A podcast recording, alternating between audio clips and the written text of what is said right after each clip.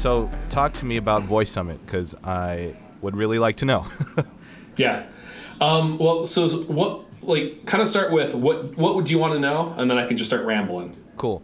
Um, anything related to? Uh, I'm assuming that Voice Summit is very heavy on Alexa, Google Home, and Apple HomePod. Um, uh, very heavy on Google Home and Alexa. Yeah. If Apple was there, they did not make their presence known, but I imagine there were probably some employees that were there. Okay. Um, but I think uh, just more like a general what I want to know, uh, or like generally speaking, what kinds of applications have been discussed at Voice Summit, if they discuss that at all, like um, future, like ideas of how uh, you can implement a skill, or like what kinds of features would be in a skill for anything really. Like, mm-hmm. all right, so it was a three-day summit. There were multiple um, sessions going on at the same time. Uh, it started actually about four months ago, and they went from basically creating this this um, summit to having 3,500 people participate. Mm-hmm. So I think there were like 175 speakers, um, all kinds of different sessions. Um, it was actually on the campus of uh, New Jersey Institute of Technology uh, in Newark. And they did a fantastic job. Um, it was really well put together. They had very good sessions. So they had great um, wayfinding. It, it, started out a little rocky, but they actually put up signs so you could find where you're going because it's on a camp, college campus. So, like the first day we're going, I have no idea where to go. Then they had people around so you can actually find your way. So it seems like as the sessions went on or as the summit went on, they were learning even from what was happening and kept making things a little bit better, a little bit better. I mean, it was a fantastic first effort for sure.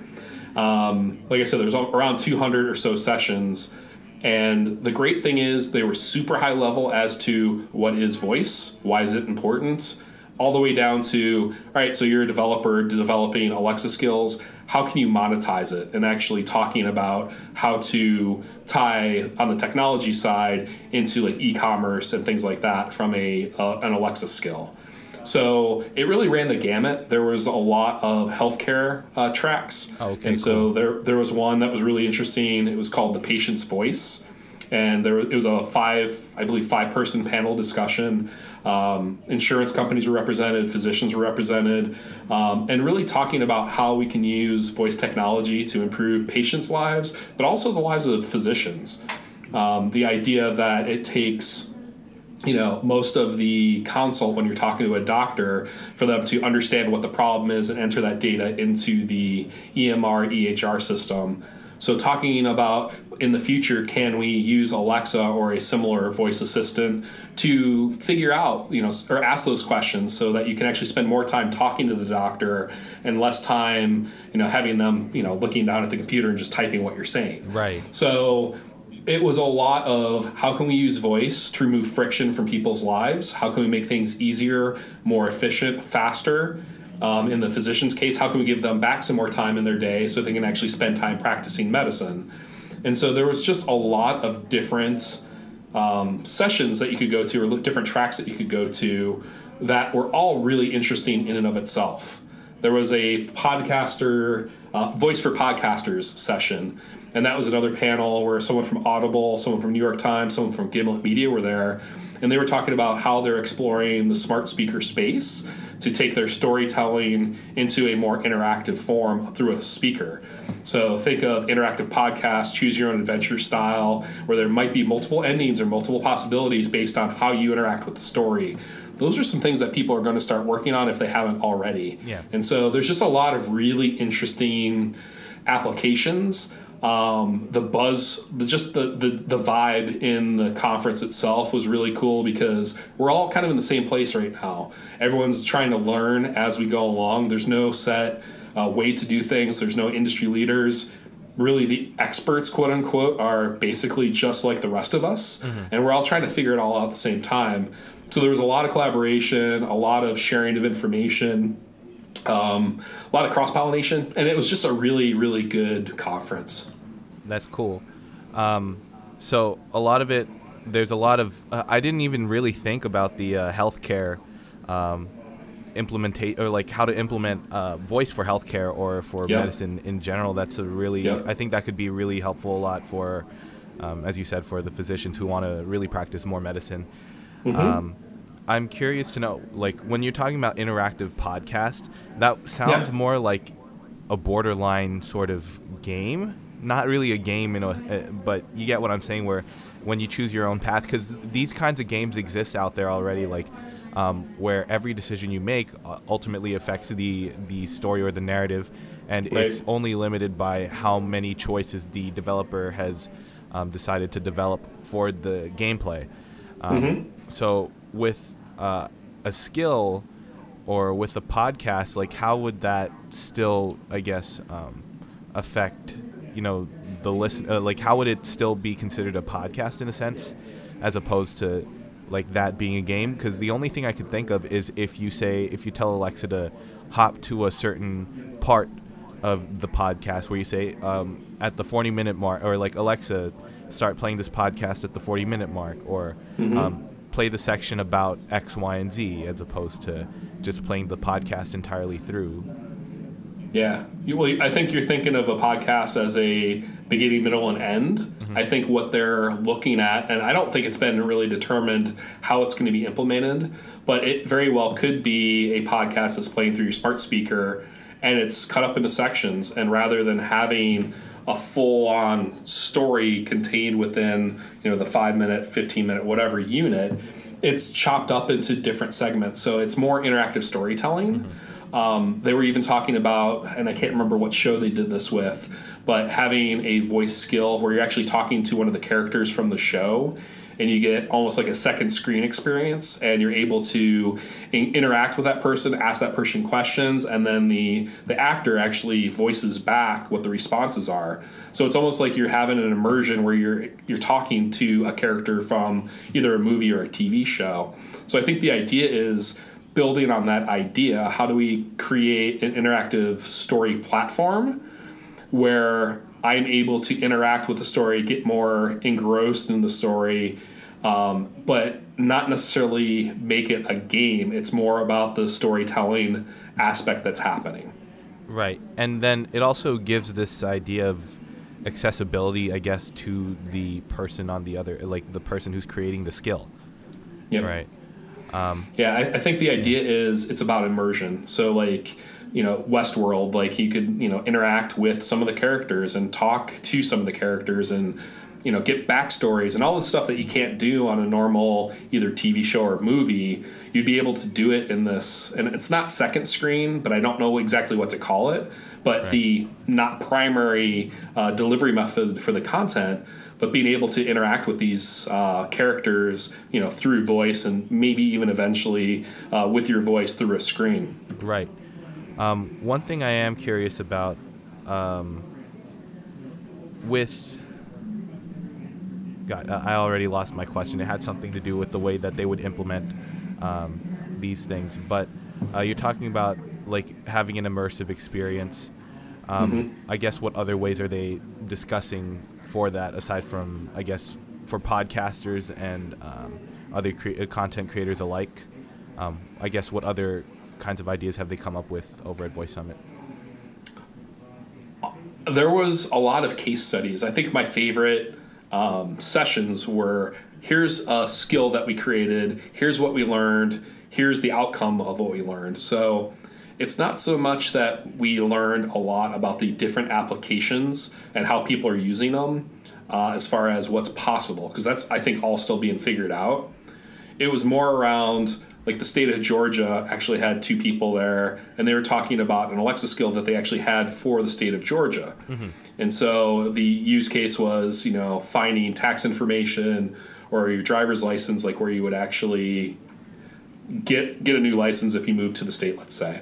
And so talking through all of the really nuanced, nerdy ways that people would actually ask for this information, um, so that it's it's more about understanding user behavior or the audience behavior, how they're going to actually say something.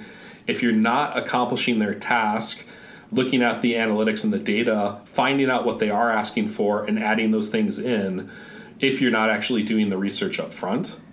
And so some of the conversation was about how do we do user testing for voice? It's a brand new platform, it's a brand new thing. Some people are taking some of the techniques that we've actually used pretty tried and true on websites and apps, trying to pull that over into the voice space. And there's some case studies about how it works, how it doesn't work, and people are trying to figure out that. But I think the core of it is so when you're trying to interact with a skill, how do normal people interact with it? What do they say? What are the utterances that they use?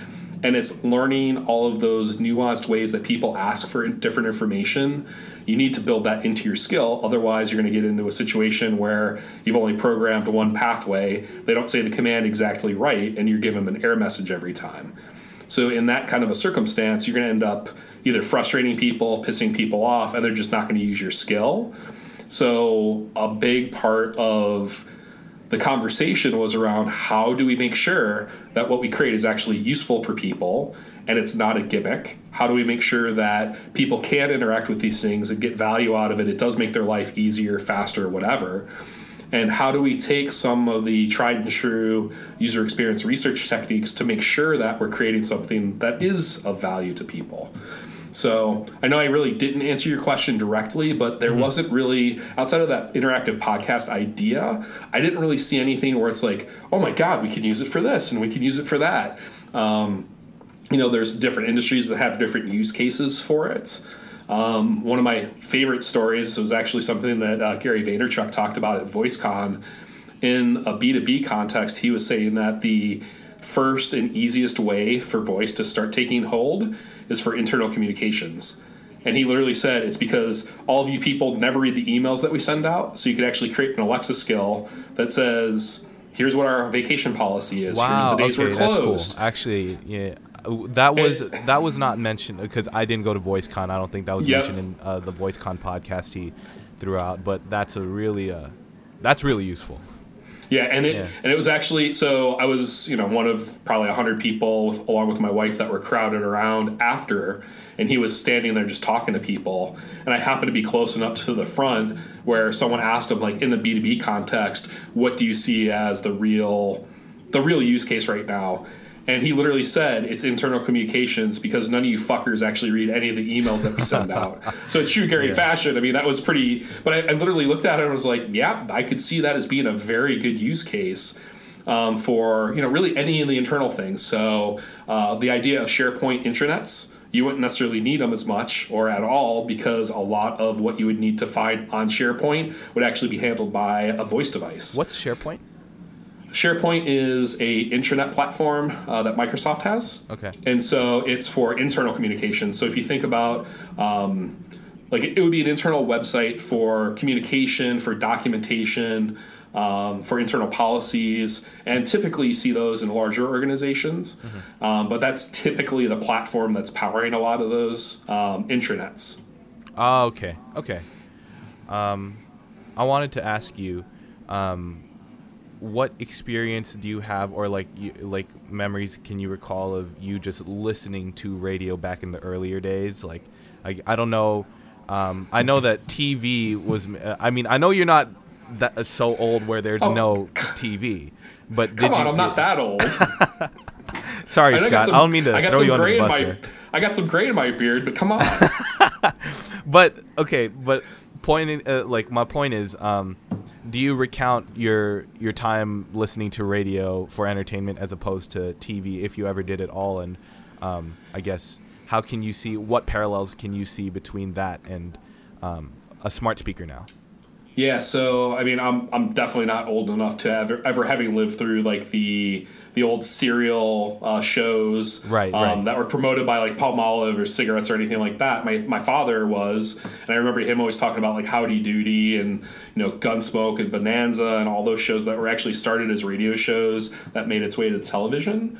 Um, but I would say a lot of my early uh, memories would be listening to the oldies with my parents, um, especially on like a Friday or Saturday night uh, in Chicago, and I don't know if he was really a nationwide DJ or not, but Dick Biondi mm-hmm. uh, was a DJ, and he was like the voice of the oldies in Chicago for many, many years. And so you would basically just kind of, you know, kids, you'd probably just hang out. Parents are probably drinking a little bit of beer or a little bit of wine or whatever, and just kind of hanging out. And that was a, a, really fond memory that I have of childhood. And whether it's like we're all sitting outside uh, during the summer or inside doing it, it was a way that we could actually, you know, still be engaging with each other, but also have kind of a common entertainment experience. So again, it was listening to like you know Beach Boys and Beatles and you know really any any of the stuff that would have been appropriate on a oldies channel back in the day. Right. Um, I would say that's probably the one thing that sticks in my mind the most and where I see the parallel is it might not necessarily be oldies, but the idea of shared experiences around music or shared experiences around like voice games, um, being able to play like Jeopardy, for instance, on an Alexa, and having kind of that shared experience around audio. Um, I've seen it in some capacity with like even my brothers when they come over. Um, every once in a while, we'll either fire up Jeopardy or some of the other stuff, and it's just kind of a fun gathering uh, event and a, a, fun game to play. Mm-hmm. But I think you're going to start to see a lot more of those types of situations where, as these devices become more ubiquitous and also as they become more ambient, you're just going to be like, hey, let's let's play this game, or hey, let's do this and you're able to do more of a shared experience versus like VR where you have to have the goggles on and you're really the only one that's experiencing that immersiveness and everyone else is watching what you're seeing on a flat screen. Right. Yeah, and I think um, I was listening to like we um, I was listening to Gary Vee's podcast too about um, how the the smart speaker could be uh, what provides like a game or an experience for people that have the memorable night of their lives because they played a game on a speaker because they yep. were all interacting with it. Yep. Yeah. Yeah, it's it's all about shared experiences. I mean, that's really that was always the big challenge with VR and AR to some extent, but definitely VR. You're you're basically removing if it is a, a social situation, you're removing the viewer from that social interaction and so you have one person or maybe two people with the goggles on, but everyone else is just kind of like either watching what's going on or doing whatever they're doing. But with speakers and ambient audio, it, it could be happening in the background. It could be happening in the foreground. It actually could have like a multi-dimensional type thing going on. Um, and I do think that in some near future, not even distance future, but like say two to three years from now, I think the devices that we know as voice devices now are going to continue to evolve. And I can see something like a Back to the Future 2 scenario happening where you walk into a room and you say, hey, TV, turn on channel 124, 17, 18, whatever, blah, blah, blah, make me a pizza. And a lot of those devices will all be connected, but it's just going to be ambient audio versus you having a hockey puck sitting somewhere in your kitchen, let's say. Right. Because the, the, um, the home will integrate the ability to pick up your voice anywhere around the house yep. at some point. Um, yep. Wait, did you say that's not going to be two to three years? Did you say that? I, am thinking probably in the next three years, and I'm not even a technologist or yeah. anything like that, but I think that's you're starting to see like LG televisions shipping with voice devices built in. Mm-hmm. Uh, you've got your smart uh, remotes right now with you know push to talk functionality. I definitely think, and there's actually a um, a house manufacturer, a housing uh, construction company that has an Alexa option where you can actually build Alexa into your room so it's wired with the microphones and the speakers. So it's already happening in some capacity, but I think what's going to happen, and whether it's three years from now, five years now, or whatever, you're going to see it go beyond just the physical microphone device, speaker device that we know today and it's going to become just ambient where it's going to be able to pick up what you're talking about in various rooms and also can you know can pull that conversation forward so there is some connection between what you did in one room and another room. Um, i know that's a big push that people are making between like multimodal um, interactions. So between your house your car your office things like that i think that'll also be carried through in the home. Yeah um, now that kind of leads me into because uh, i just thought of this now as we were talking about having microphones everywhere in the home.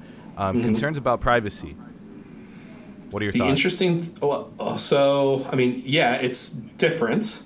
Um, there was a researcher that was sharing data at the Voice Summit, and the idea of privacy came up and he had it head on he's like we asked people are you concerned about privacy with these devices being in your home and overwhelmingly they said as long as there's value and it makes my life easier i'm not concerned about it Right. so it was really interesting because it's very different than the what you see in the news media and how people are portraying these things as spy devices and everything else. And yes, there could always be bad actors. I mean, certainly, as, as long as there's a way, people will figure it out uh, to to use them for evil. But I think the overwhelming majority um, of the people I was talking to, plus the data that we saw, shows that as long as you're providing value and making people's lives easier, they're less concerned about privacy from a microphone standpoint. The part that they're really concerned with, however, is data privacy and security of their data. So there were a lot of people that were concerned about putting a credit card into an Alexa or a Google Home and actually making purchases online. And it's very much like the early mobile revolution where people are like, You want me to do what now? You want me to put a Yeah. credit card number into an app and you want me nah that, that that's it's the same kind of thing. So as people become more comfortable with the technology, as it's proven to be safe, as it's been proven to be secure, I think you're going to see people become more and more comfortable with the idea of making purchases. Um, there was a study that just came out this week that said almost no one's making purchases on Alexa devices, and it kind of put the voice um, quote unquote industry or group into a bit of a frenzy, and people are like trying to figure out what this actually means. No one actually knows where the data set came from, and clearly people are purchasing on Amazon through the Alexa device. So people are trying to figure out what the what the source of the data was, but also knowing that we're so early on in the maturation of the technology and as of the platforms, it's not surprising that people are less likely to purchase yet. But um, VoiceBot.ai actually has a lot of data that they shared that does show that people are purchasing um, with these devices. So I think it's only a matter of time before uh, they start uh, purchasing. Uh, I, uh, again, like um, I remember first when I was, or when my parents were starting to put a credit card into the, um, to you know, to purchase things online. Everybody's uh, afraid of like what happens if X, Y, and Z happens to my card, and you always run that risk. right, Um, but we've already just given, uh, like again, convenience will always win against privacy. yeah, Yeah, that's just Yeah, how it def- is. Um, It, Speak- you definitely yeah. see that playing out um, again. So you know, even with early internet, uh, like in the mid to late '90s, it's really the same kinds of questions that are coming up, the same types of things. People are like, "Wait, you, I have people can access my computer from anywhere in the world," and then you're like, "No, no, no, that's not how this works." And you start explaining it, they start inter- or experiencing it themselves, and they go, "Oh, okay, I get it." Same thing with mobile and apps, and it, it's I think the evolution of a technology or a platform. It's kind of like it's not the stages of grief, but it's the same kind of idea where you go through these you know repeated patterns as you start to adopt technology, and people are always initially skeptical. Um, but again, as long as it does make people's lives better, easier, they're able to complete tasks faster. Over time, people get more comfortable with it. It becomes more ubiquitous, and then before you know it, you, you don't even know how you lived without it. Right. Um, I want to move on to another thing that I've been thinking about because uh, after playing around with the Alexa for uh, a couple of weeks or probably a little over a week now, it's it seems to me that uh, the ability to interact with you know like your ability to interact with the Alexa, um, the voice commands are very limited. Um, Seems to me anyway. I don't know what the experience is like on a Google Home. I heard it's a little bit more. It's a little bit more expansive because Google actually will interpret what you are saying with its devices, whereas the Alexa will take literal commands, uh, and if it's not one of the two or three literal commands that it's set to accept as a response, then it doesn't execute on that. Uh, did they ever talk about anything regarding the evolution of that at Voice Summit at all? Yeah, that's all things that they're working on. Um, it, it's really part of it is on the platform developers. There's a whole voice library that you'd be able to tie into as a developer, but also it's on the skills creators to understand how people are going to ask for certain things. So, what was interesting is if a skill didn't perform, people didn't blame the skill; they actually performed the platform, or they uh, blamed the platform. So if you know this skill wasn't understanding it, people will go, "Oh, Alexa, you're so dumb." And it was they were making the association with the platform or the device itself versus understanding that was a limitation within the skill. So you know, as we talked about before, I think the key is you have to do that research up front. And if you're trying to get someone to say something specific, you have to understand the different ways that they're going to ask for that. So we need to be able to predict how people are going to ask for, you know, turn on the lights, for instance, or if there's um, a phrase that sounds the same but it means four or five different things. I can't remember the the uh, example but it was something about tea times. Get me four, yeah, get me four tea times. And so, depending on how you how the machine breaks it down, it could either be a golf thing, get me four tea times, or four tea times something. And it's just the way that we speak as humans. We are able to, with our context, understand what the communicator's saying we need the machines to get to a point where they actually can start to decipher that. So it might not necessarily get the right it might not get the right idea based on what you're telling it. And so what we have to do as designers is know the different ways people will ask for something, you know, through research, through data and analytics, whatever the case might be, but we have to be constantly learning because really all these platforms are in their infancy. Um, there's a, a, woman that we met uh, that's that runs Voice uh, Voice Weekly. And, oh yeah, uh, I remember you mentioned this. Yeah. Yeah, and she basically was saying, you know, this isn't for us. This is for our kids. And so we're all beta testers of these voice platforms, and I th- I do think in our lifetime it'll get really good. But even watching my son, like he can't spell very well. He's five years old. He can't really type at all but he can hit the little red button in YouTube Kids and he knows how to ask for pretty much anything. And so that generation is just going to grow up with it. This is going to be just second nature to them. They're not even going to have to think about how to ask for this stuff. Whereas for our generations, it's something that is new. Like, you know, I grew up with the keyboard and the mouse and, you know, all the other evolutions of computing. Like his generation, it's just going to be how they interact with these devices. So. Okay. Yeah, I was just thinking about. Um, the Alexa's ability to uh, interact because I know it's really early. Um, mm-hmm. I was just wondering like what their plans are. I just don't, uh, do you have a Google Home? Yeah, I've actually got all three of the platforms. So I've got an Alexa, I've got an Echo Dot. Uh, I actually have six uh, Google Homes at home. I've got the littler ones, and then I've got the Apple HomePod. Damn, why do you have six Google Homes? because they're kind of cool. what what sets like okay? If you had to rank your favorite smart speakers, how would you do it? All right, I'm going to give you a bullshit user experience answer. It okay. depends. Yeah. Um, oh, it really it, it, it, well, it depends on what you're talking about. Yeah. For music, by far the HomePod is by and away the best one For that's there.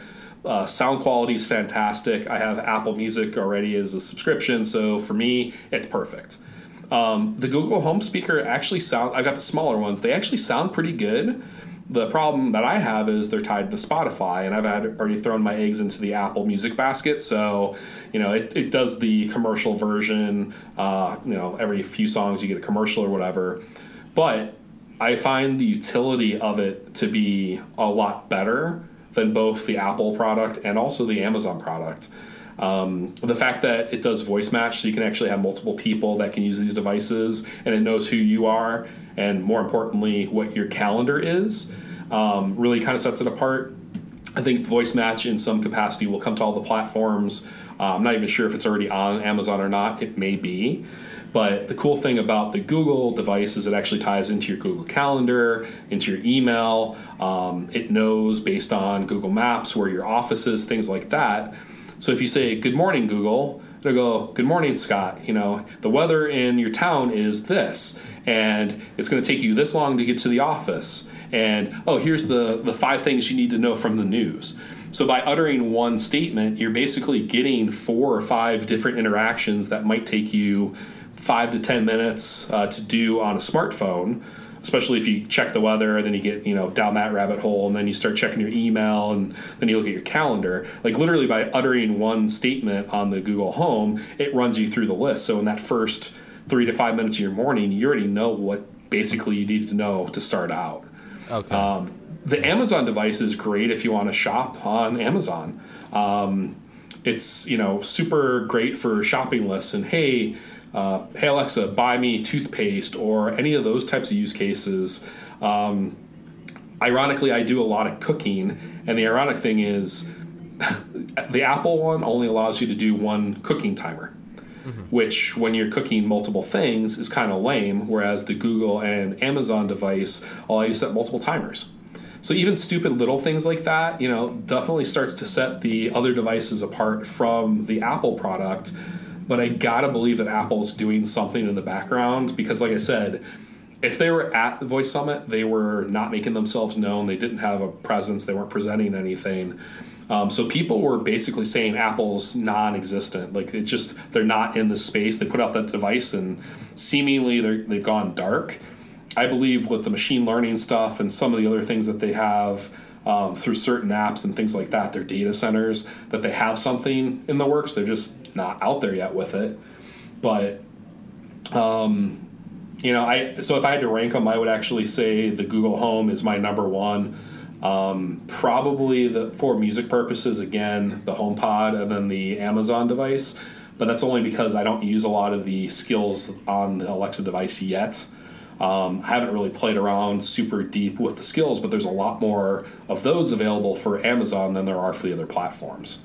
That's where I was gonna, uh, what I was gonna ask next. It's, it seems like the reason that the Alexa is taking, uh, or leading the race right now. I'm assuming that the Mhm. Echo is being, is outselling both the HomePod. I think that's clear, but also the Google Home. Yep.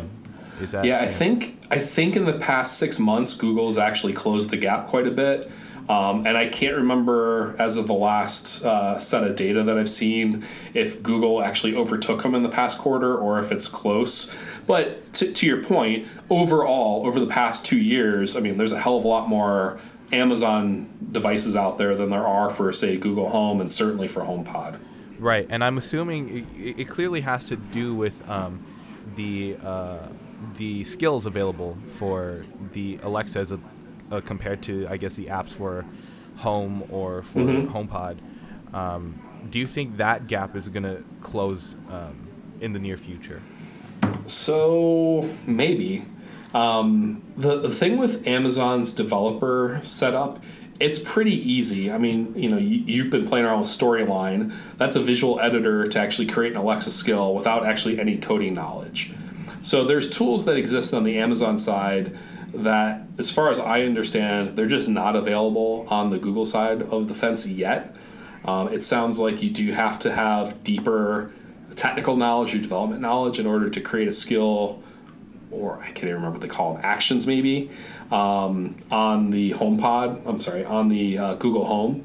It's so hard to keep all three of them straight and all Right, their right. nomenclature, and it's so I find myself like going in and out of uh, different terms for the different platforms. But so on apparently on the Google side, and this is all also based on talking to um, the woman from Voice First Weekly. She actually is built for both platforms. It sounds like on the uh, Google side, you actually have to have a much deeper development knowledge in order to create an app for it. Whereas on the Amazon side, even if you don't have that deep technical knowledge, you can use something like Storyline or some of the other editors uh, out there to actually create a skill, um, but in a visual way. Right. So, and some of those are, are fairly basic. Um, with you know, you could do a flash briefing. We could do a skill with audio files attached to it. Um, actually, this morning for a client presentation, just as a proof of concept, I built out a prototype um, of a voice app using Storyline, and basically took what was probably going to be about a five to ten minute discussion on a slide and literally just made it into a voice skill so we can have that prototype as something that's shareable with the client so they can actually experience it versus just seeing a picture of it and us describing what the experience would be. Right. So, you know, in my mind, Storyline is an incredible tool for prototyping, proof of concept. Um, people do use it for production. It sounds like there's about 3,000 plus uh, Alexa skills that exist that have all been built in Storyline. Um, And if you know, you know JSON and some of the other programming stuff, you can actually tie into uh, storyline to extend what the base functionality is. But it sounds from from a development standpoint, Amazon provides uh, easier and better ways for pretty much everyone to develop um, versus something that requires a little bit more technical knowledge. There's also the, um, I believe it's Amazon Blueprints, unless I'm confusing this with Facebook Blueprint. Sounds like you might be. uh, if, uh, what is the Amazon one? There it whatever it's called. There's actually a framework where you can almost do a Mad Lib style. Um, I wish I could remember what it was called. It basically allows you to quickly use this framework to plug information in and create your own skill. There was um, at VoiceCon, there was a guy that stood up a few rows in front of us and told a story about how his kid was always having trouble, and I think it was with math. Um, but couldn't figure out how to either add or multiply. I don't remember the details. So he actually created an Alexa skill to help the, the kid learn how to do math. And so, fast forward three months later, uh, Dave, I refer to him as Amazon Dave because I can never pronounce his last name. Mm-hmm. Uh, Dave Isbitski, I believe. Um, he actually had he was the keynote speaker. He actually cited that as uh, something that was possible um, during his keynote. So he actually told the story and shared the story of the guy from VoiceCon at Voice Summit and basically saying, hey, we have these frameworks that are available so anyone, even if you don't have any technical knowledge, can create something.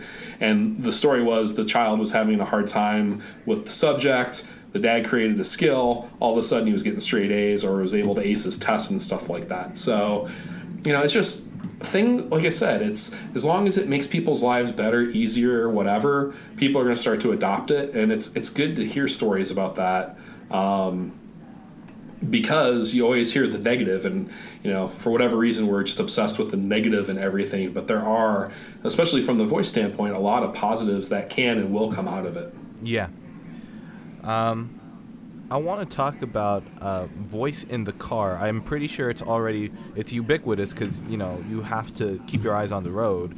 Um, and i don't know what google i'm sure because i know that there um, are Android and Apple enabled cars out there already. Um, mm-hmm. I'm thinking, has there been anything for Alexa? Yeah, actually, BMW just announced, I think, in the past week or two, um, I believe it's the first car with Alexa integration. And so um, you are seeing some manufacturers going that route. Um, I also know certain manufacturers have both um, was CarPlay from Apple and whatever the Google Car um, framework is called to allow you to plug your you know Android or iOS device into the car. I also saw that Apple finally has um, recanted and is allowing third-party mapping apps to be used in CarPlay. Thank the Lord. Uh, yeah, so you, you don't have to solely rely on Apple Maps anymore. Yeah. I think once uh, the new version of iOS comes out this fall, mm-hmm. um, or shortly thereafter, I guess the version of CarPlay that ships with that will actually allow you to use Google Maps, Waze, and some of the other ones. Um, so I know that's always been kind of a knock on the Apple framework um, for the car specifically, but I think any of them are just by far and away much better than what the car manufacturers have traditionally put into um, into their cars. Part of the problem is there's about a seven year manufacturing cycle for cars. So when you look at the technology, it's always seven years behind when it's actually released. So, like, I've got a 2013 Acura, and the voice controls and uh, recognition on that is laughable. And so I, I oftentimes find myself with either, you know, tethered through Bluetooth or plugged directly in through the uh, Lightning port and using Siri because the built in uh, voice thing, A, it's limited, B, it actually doesn't really do a great job of recognizing the command. And it ended up being more of a frustration, so I just never really started using it. Okay. Um, what, what else is there? Um, I was looking at the. Um, I know I'm bouncing from topic to topic, question to question. Yeah, it's all good. Yeah. Um, I was just I, I decided to take a dive into um, I guess the music related skills, Mm-hmm. available on uh, Alexa. Whether that could be anything from listening to music or education or whatever could be helpful as a skill, and uh, it really seems early to me because there are a lot of uh, skill ideas you know, or a lot of apps on the App Store for um, iOS and Android with a ton of music theory uh, education tools that don't exist on the Alexa platform yet, which Mhm. blows my mind um, because I think that could be very, uh, it would be. It would make much more sense on a smart speaker as opposed to having to spend time and focusing on your phone because Yep. you can just respond with your voice telling Alexa what the correct responses are to what you're hearing. Uh, I guess in the in terms of like a, a music theory educational type of app. Um, so I'm just like kind of throwing it out there if anybody's listening and they want to develop a, a music theory based education type of app. And that's what I was actually trying to do in Storyline. I was trying to do um, a listen to a chord progression and recognize what is playing and then respond with uh, the number of the chord progression. And this is where uh, storyline was falling apart on me, where I gave the right response, but it didn't recognize it as such. Hmm. Yeah, I, I would probably reach out to um, the folks at Storyline and see if they could help you out. Um, they're actually pretty active on Facebook. Um, and I bet if you were to ping them and just say, hey, I'm having trouble with this, can you guys give me a hand? They, they probably would at least, you know, respond to you. Um, I, I don't, I mean, I don't know it very well. And actually, when I logged in this morning, was the first time I had logged in in about six months. Um, so it actually looks nicer and, and better and more full featured than when I even played with it the last time. But I, I think you're onto something. And so I would say if you're out there listening, don't build it. You should build it because I think it's actually a really great idea. Yeah. Well, I mean, uh, I, I if I have fun deve- if I have fun building it is the thing. Um, I feel like it'd be cool to bring other like other people in who might have more fun building it than I do because it's just it's not something I enjoy spending my time on. You know, um, trying to develop or and storyline is cool. You know, it's Yeah. just if it can get it right. And I know Sure. that they have a new they they have all these different kinds of actual um, I guess um, different kinds of skills that they're planning to um, have a template for in the future. Like Mhm. there's one that's trivia coming soon, and Yep. that's when I was Yep. like, that could be the one Yeah. that I could use. Yep. Yeah. Well, what I would say is use Storyline to create a proof of concept. Go through and share it with people that you think would be interested in using it. See if they would actually want to use it. And then once you kind of have your idea validated, then actually approach someone and see if you, they want to do a collaboration or a partnership and be like, hey, I got this idea. I've got a proof of concept. I've vetted it with audi- audience members that would said that, yeah, I'd be interested in this. Maybe they're going to pay for it or whatever.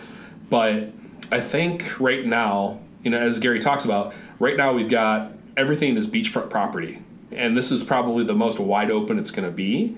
So there's nothing to say that you couldn't be the person that creates that type of skill for the music industry or for music professionals to learn, uh, refine their their approach, um, expand their knowledge, things like that and take what's already been done on another platform and actually bring it to the new platform. There's going to be benefit in some of that first mover um, equity that you would have. Um, so I would actually see if you can create a prototype Yeah. and proof of concept at first. And then if it actually does, you know, you get thumbs up from people They're like, yeah, this is really cool. I'm really interested in this. And it would be reaching out to the people that have traditionally gone to your YouTube page about the piano music um, and, you know, some of that stuff. Those would be the people you'd want to reach out to and see if it's something that would catch on. But I, I think you, there's plenty of developers out there that you could partner with.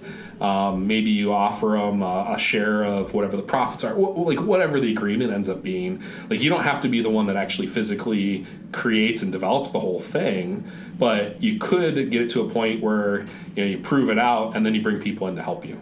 Okay. Yeah, no, it's just insane how how these things or these ideas that you know clearly already exist uh, for the smartphone or that Yep. are out there that could be very easily adapted for a smart speaker just are not available for the smart speaker yet. So, I mean, that has me pretty excited. Um, yeah, I think yeah. the the key is there's only a handful of us, and I, I, say that loosely, but there's only a handful of us that are really paying attention to what's happening within the market and also the opportunity within smart speakers. I mean, basically, we still have, based on everything that people are talking about the conference, 2020 is going to be go time. So that's going to be the year, and I, I believe it'll be right after um, the holiday season in 2019. You know, they're going to sell a lot of Google Homes, Alexas, maybe even HomePods. And so you're going to reach critical mass sometime in early 2020 January, February, March, and that's when people are going to start playing with these, and you might see 150 million people across the U.S. with them and things like that.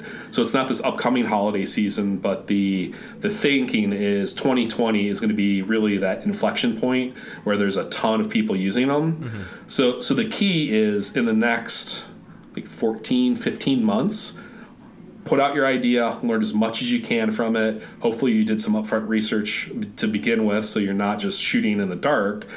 And learn from the small audiences, the, the core audiences that are using it and using the devices now, so that you're ready for go time. So when 2020 rolls around, you've already got a year's worth of data, you've already iterated the thing, you've already refined it, so that when in January, February, March of 2020, all these people start using the devices, a you know you've got some cachet because you've been in the marketplace for about a year.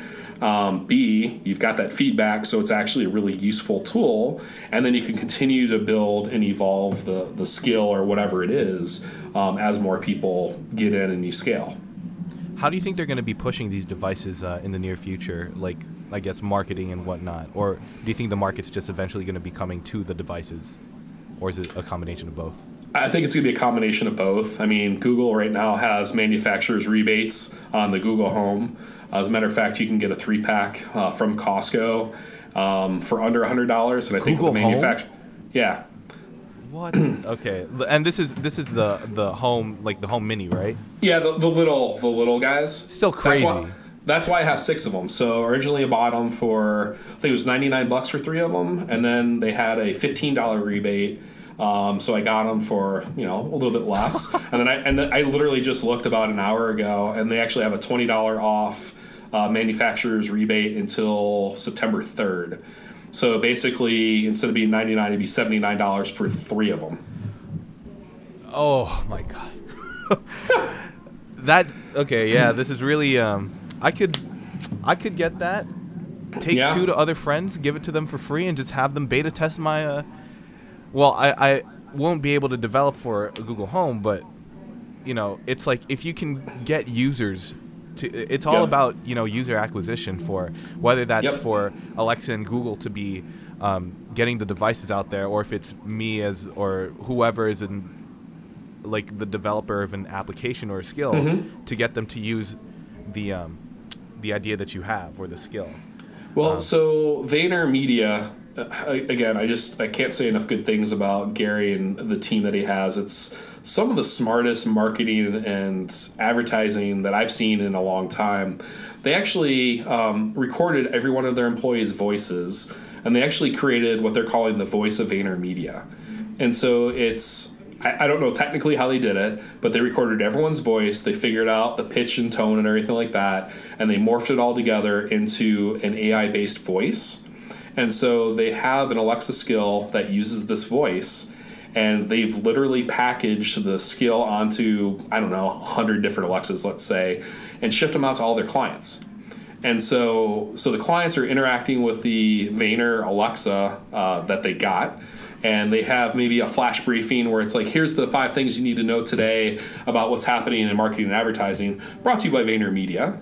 Um, there's also the the skill where they can actually you know interact with it. When you think about it from a client standpoint, like even if you're not interested in voice and you don't believe in it, you're going to start playing around with it, interacting with it, engaging with it because you have one. And then the company that's trying to create the content, skills, whatever, is actually providing you value. It's literally taking Gary's philosophy and actually putting it into a product and then giving it out to your clients. So like again, it's so smart because a there's the brand recognition of Vayner bringing you this Alexa, um, but also the daily briefings, so you get the information from them, and then they also have the skill on there, so you can actually interact with the voice of VaynerMedia.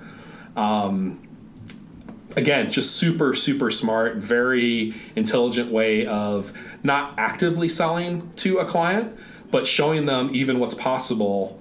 And then, you know, at some point, a year down the road, six months down the road, they might hear something on a, a flash briefing, let's say, and go, hey, uh, could you guys do one of those for us? You know, it's, again, I'm, I'm always impressed by how intelligently that organization goes about things. Right. I was also I was thinking about flash briefings in general. Um, mm-hmm. Does do Google, uh, do both Google Home and um, I guess Google Home has the equivalent of a flash briefing.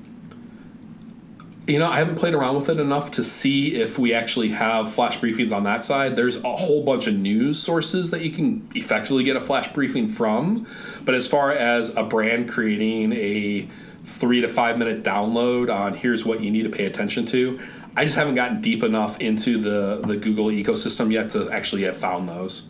But I got to imagine at some point that will, if it doesn't exist, it will exist. What I'm thinking is, how big do you think flash briefings will get? Like, I guess in terms of the time that people consume uh, content on a smart speaker or the Alexa, how much of that will actually be spent on a flash briefing? I think you're probably going to see more engagement with those types of things, especially up front.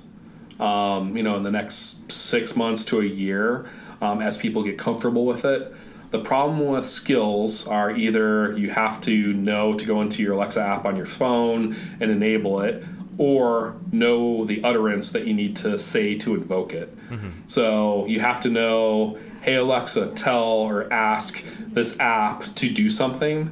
Um, that's a way to trigger it without actually needing to physically have it installed, but you actually have to know that that sentence or that phrase to actually get it to go. So I think at some point, um, that learning curve, and also, quite frankly, it, it, might become easier to execute what would traditionally be considered an app. I think it'll be easier to do that, and then whether you're actually installing it or not, I think you'll see more engagement with skills. But really, like at VoiceCon, uh, there was a, I believe she was a chiropractor. Um, she was a doctor for sure.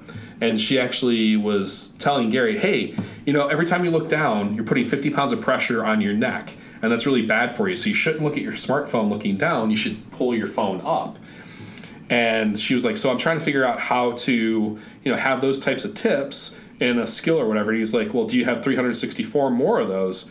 And she's like, oh, yeah, absolutely. He's like, well, you got a flash briefing literally one of those tips a day from your brand to help people improve their posture or their you know make themselves a little bit less uh, having back pain or whatever but having those types of tips coming from your brand providing value you're not actively selling anything you're just providing content out to the audience um, but it's a good way to get people to tiptoe into your brand through a, through a flash, flash briefing Oh shit! I didn't even think about that. Um, it's interesting you mentioned that because I was thinking uh, one thing I wanted to talk about, and I think I got to wrap this up soon. But uh, one thing I did want to talk about was um, if you're doing a podcast, uh, how would you be able to do a flash briefing for that? And I know clearly, like it seems like Gary's flash briefing is just basically a snippet of content and repurposing yep. it for the Alexa for the flash briefing.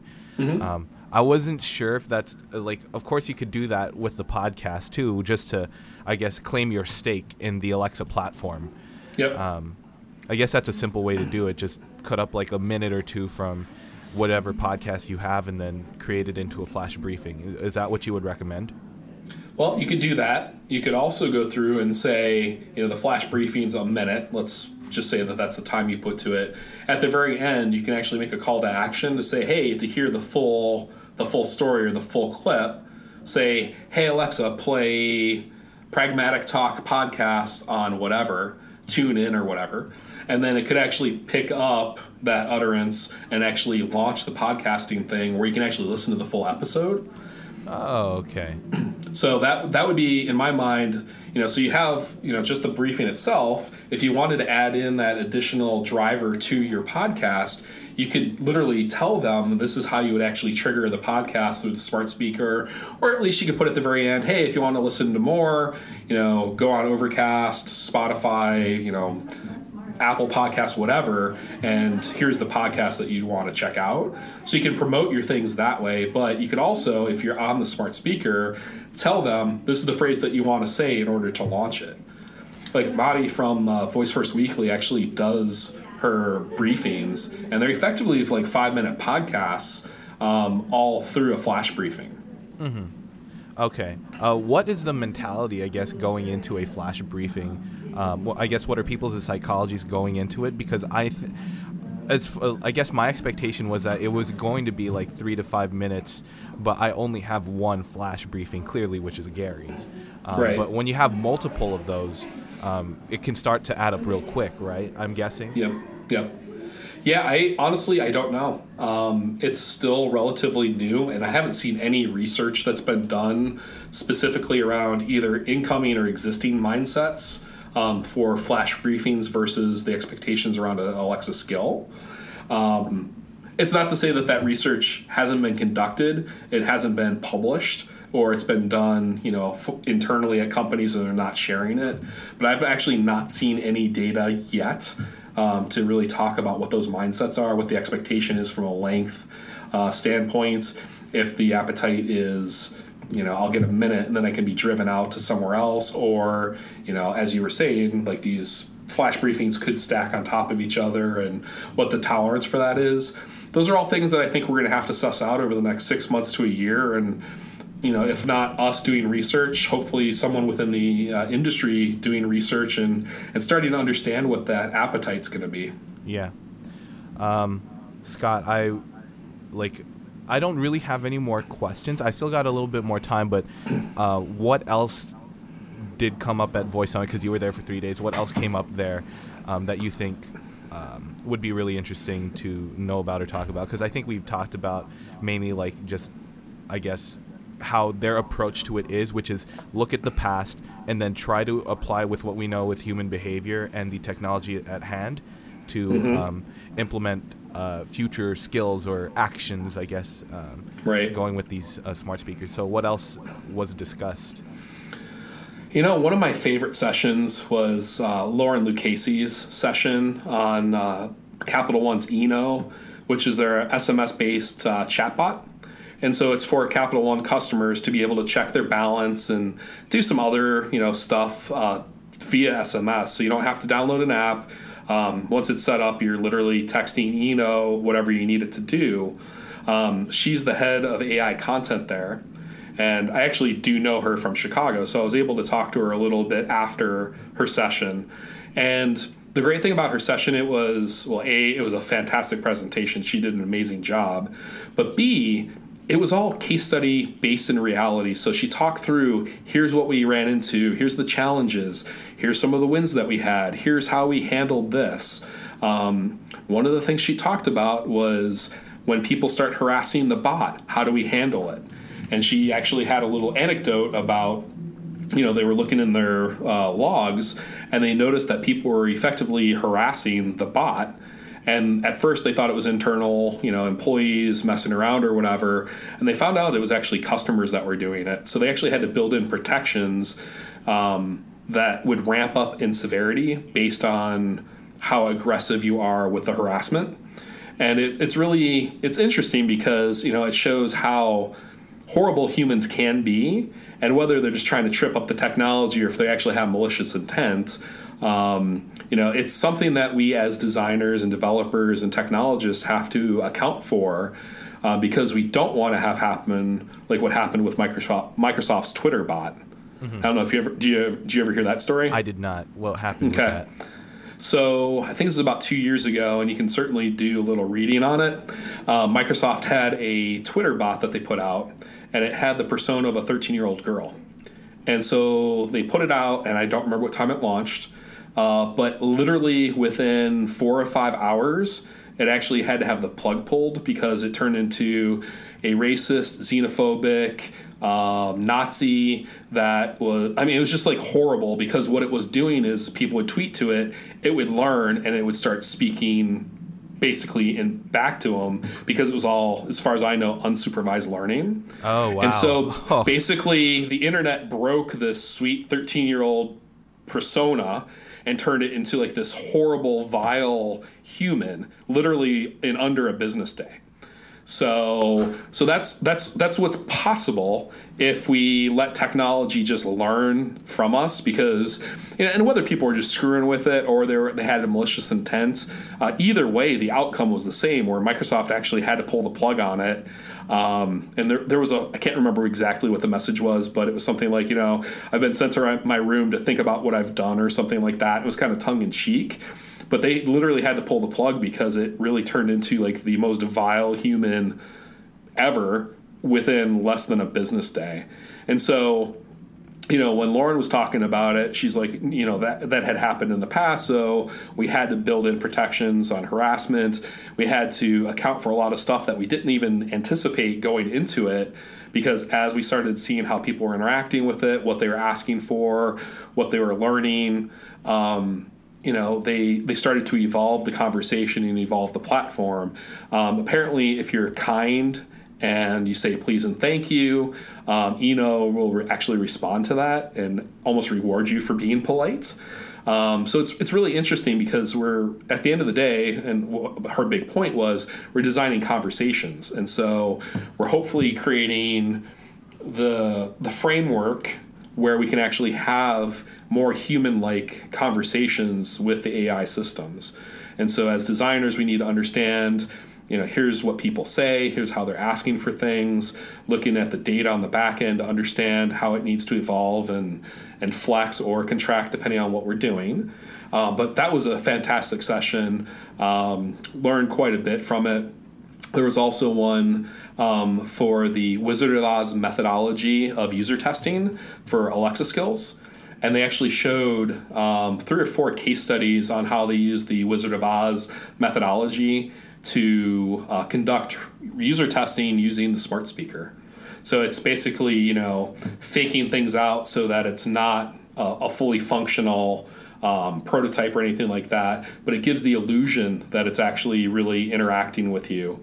Um, so you could have Alexa responses recorded, say, in Keynote, and depending on what the person says to the device, you can actually hit a different button within your Keynote file and actually play the response back to simulate what the actual Alexa interaction would be, uh, but without the expense of going through and building out a full blown prototype or whatever. So, and again, it was some of the techniques that we've used in traditional user experience, whether it be websites or apps, and taking it and applying it to voice. And it's really some of the first case studies slash research that I've seen on people doing user research for these smart assistants, which in my mind was just completely fascinating. Man, um, I think my curiosity has been satiated for the most part. I think I've asked a lot of what I wanted to ask. Um, cool. And got into what I uh, was hoping for. I think just what's going to be difficult for me is just actually the doing part. yep. You know, um, it's not the most fun thing in the world for me to be um, to be trying to create a skill or to be developing something that's not actually a song. But I think there's huge opportunity here. Um, yeah, I agree, and I think there's so there's a group that I found out about when I was in Newark, uh, and it's Voice Entrepreneurs, and it's actually a Facebook group. And there's about three, four hundred people in there right now, um, but it's a lot of the people that were at the conference, a lot of the people that are sharing information, um, a lot of the people that are actually building these platforms right now. And so that might be a good group for you to get into. Mm-hmm. And, uh, you know, maybe you find someone you can partner with and say, hey, this is kind of what I got going on, but I really need a developer to help me bring it to life, let's say. And so, you know, like I said, once you kind of go through those first stages where you understand, yeah, there is validity behind it, then you can actually work with someone, maybe from that group, maybe they know someone in your area. But again, I think, and this is actually something that I've had rolling around in my head, and I don't know how exactly to get this out. But when I think about when I started in the business, um, the idea was okay, you're 22 years old, you got to pay your dues and so you got to pay your dues for at least, you know, six to eight years. Then you'll move up the ranks. And there's always been this like underlying idea that you should never go into your own business until you're in your 40s. Right. I think with the amount of technology that we have and the fact that your generation, the millennials, don't play by the rules. I yeah. think there's, I, and I'm trying to figure out how to express this, whether it's in a video or you know a blog or whatever. But I think you guys are going to break the the rules as far as the expectations, and you're going to make it easier for people like me to say, you know what, I should just go ahead and do this because the technology exists, the collaboration exists. There's so much opportunity and people out there that are willing to help and learn and grow with you that I don't think your generation has to deal with the bullshit that my generation and the generations before us put up with. So I would encourage you to, whatever you can do, if you have an idea and you're passionate about that idea, figure out how you can work with people. Um, and whether it's you know people like myself to help from the user experience standpoint or just give you guidance on things, but find the people that can help you realize that idea mm-hmm. as opposed to going through the traditional like oh i went through college for four years and now i'm going to get a job and you know seven years in i'm going to get married and then i'm going to do this and then i'm going to get then before you know it you wake up and you're 40 years old and you're going oh shit what have i been doing for the past 20 years and it's really around this idea of this is how the generations before us did it you know we paid our dues and blah blah blah everyone slags on the millennial generation, but I think you guys have it right, and I'm actually kind of envious of it. And I really, I want to take the opposite approach where I want to encourage people, if they have ideas, to figure out how to collaborate and partner with people so that you can actually do what you're bet- made to do instead of waiting until you know you're in your 30s and your 40s or whatever. Oh, they're incredible opportunities, man. Honestly, I'm going to, I'm going to start going to school in about a little over a week from now. Mm-hmm. Um, do I, you know, I'm looking forward to meeting new people, but that's practically the only thing I'm looking forward to. I don't yep. care so much for the coursework. Sure, it'll probably be interesting at some point, but I find a lot of things interesting anyway. Just yeah. having to study for exams and, you know, it's like, you know, for the next two years at least, it will buy me time while I still am at home with the parents. yeah, no, 100%. Yeah, but I, I think the, and, and this is just something, like I said, it's been rolling around in my head um, the past really couple weeks. Um, okay. But I think your generation is actually going to break the cycle in a good way. Mm-hmm. I think you know there's an article that I read today. It was uh, for entrepreneur millennial entrepreneurs that are running multi-million dollar companies. And literally, people are building on the backs of like Shopify and Amazon, and you know, like these things didn't exist even five, ten years ago. And like the fact that storyline exists and I have no technical skills which is really, incredible. I, I, but I don't. I mean, I, I live and breathe this stuff. I talk to a lot of developers. I can speak the language, but that that mindset just isn't part of who I am. I just I've tried multiple times and I just can't sink my teeth into it. But there's people out there that do that, and so like I need to partner with those people to you know bring the thing to reality. The fact that we can actually in this generation or this day and age find people not even just in your city or your state but like anywhere in the world. And people are willing to collaborate. And you know there's just, it's, just such an amazing time to be alive. And and i think we really do have the opportunity again especially your generation to not just accept that this is how it is. And i'm gonna i'm gonna put in my dues for, until i'm 40 and then i'll have the ability to then go out on my own and do my thing. Like if you got an idea at 18 and you can scale it you, you have a chance to make it. I mean, that's that's pretty incredible. Yeah, I am. I'm excited, but I gotta just I just have to do it, man. Because aside from creating music, this is another thing that if I'm if and like you know, it's always the best executioner will win. Mm-hmm. Um, I am not tested in this area, but um, it'll be okay. I think it'll be a lot of fun to at least try it. Like that's yeah, that's for at sure. least the main thing.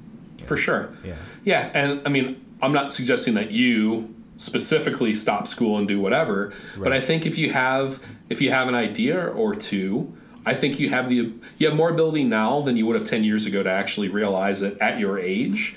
And you certainly don't have to wait around until you're in your 30s or 40s to have 10 years of experience under your belt. You can literally learn on your own. Like it was always told, you know, make mistakes on someone else's dime, and then once you got it figured out, then go out on your own. I, I just don't buy into that philosophy anymore. Um, I think you know with people being so reachable, you know, online and willing to help and collaborate, I don't think you have to go through all those steps, I think you can start failing on your own um, in a much safer way, but also partner with the people to actually get you where you need to go. So, you know, in two years, once you're done with school, like may, maybe this thing's ready for prime time and, you know, you go ahead and launch it. Maybe you're launching it while you're in school, you finish out school, and then it becomes a thing. Like, but at least you have the opportunity to try it. Right. Right. And I think that's, I think um, a lot of this discussion is just, it was also for me to see what other ideas I could pull. You know, I'll mm-hmm. be listening back on what we've talked about. I just need to have, um, I guess, a good sense of where else or what other ideas I can take uh, and implement them for the smart speaker. Because mm-hmm. um, right now it's just early, and I, you know I don't have many friends that buy into it. Eighty-two percent of uh, people that voted on my poll, if they have a smart speaker, voted no. You know, hmm, interesting. So we're in an interesting time where I'm not entire. I feel like 2020 is optimistic, but mm-hmm. it will happen. Uh, I mean, I think it would definitely happen within five years. I, I see yeah. that inflection point happening within that period of time, which is a really exciting um, time for me. Is just God, one more year, like that's really quick. It, it is. It really is. Yeah. And the other interesting thing is when you look at the data, everyone shares this stat, and it's two years old, mm-hmm. but it was something like fifty per no, one in five searches on Android devices were voice. Right. And so that was two years ago. I got to believe we're probably closer to 50%. I've seen a lot of stats that are actually showing that just from a search standpoint, like a web search standpoint, people are using Siri, they're using their Google Assistant on their phone. And so what's going to end up happening is once people start getting more and more comfortable with that, the smart speaker is the natural evolution of it. So, mm-hmm. but you're seeing a lot of voice search happening right now. I mean, hell, if you have the Alexa app on your phone, you actually have a full blown Alexa install on there. So you can actually hit the microphone button and actually engage with it as you would if it was sitting on your uh, kitchen counter. Right. Cool. Well, Scott, I think um, I think that is going to be all for now. I'm really appreciate uh, having the phone call with you. Yeah, absolutely. Um, I, will be updating you along the way with uh, any future ideas or any uh, development I guess I got going on, okay. either for myself or with other people. So, uh, but yeah, want to talk again at some point. All right. Yeah, for sure. And let me know um, if there's anything I can do to help you um, as far as strategy or you know any of the other stuff. Like I said, I'm not a technology uh, like I'm not a developer, so I can't necessarily like build something. But if you need guidance or you want, you know, some quick research or whatever, um, we can figure out a way to. And there's actually a guy I know in LA that might be interested in working with you. Mm-hmm. Um, he's actually doing user experience right now, and he's trying to get more into the research side. So I could always put you two into contact and see if we can't um, help all, all parties that way. Um, but yeah, so I, am more than happy if you need me to either make introductions or help you myself to see what we can do to kind of realize this idea a little bit more. Um, yeah, just let me know. Awesome. Also, send me a link to the Facebook group uh, uh, for the, um, I guess, the voice entrepreneurs. Is that what you were talking about? Yeah, yeah. yeah. Um, I'll, I'll, find it and I'll send it over to you. I'll send it through uh, uh Facebook Messenger. Okay. Cool, Scott. Um, Thank you so yeah. much. Absolutely. And then as far as uh, getting you the file, I'll just, you know, bounce out an unedited, um, uncompressed version out of GarageBand, throw it mm-hmm. onto Dropbox or whatever, and then send you a link so you have it. Yeah, that works perfectly fine. All right, cool. All right, cool. All right, we'll talk later, man. All right, sounds good. See ya. All right, peace. Bye.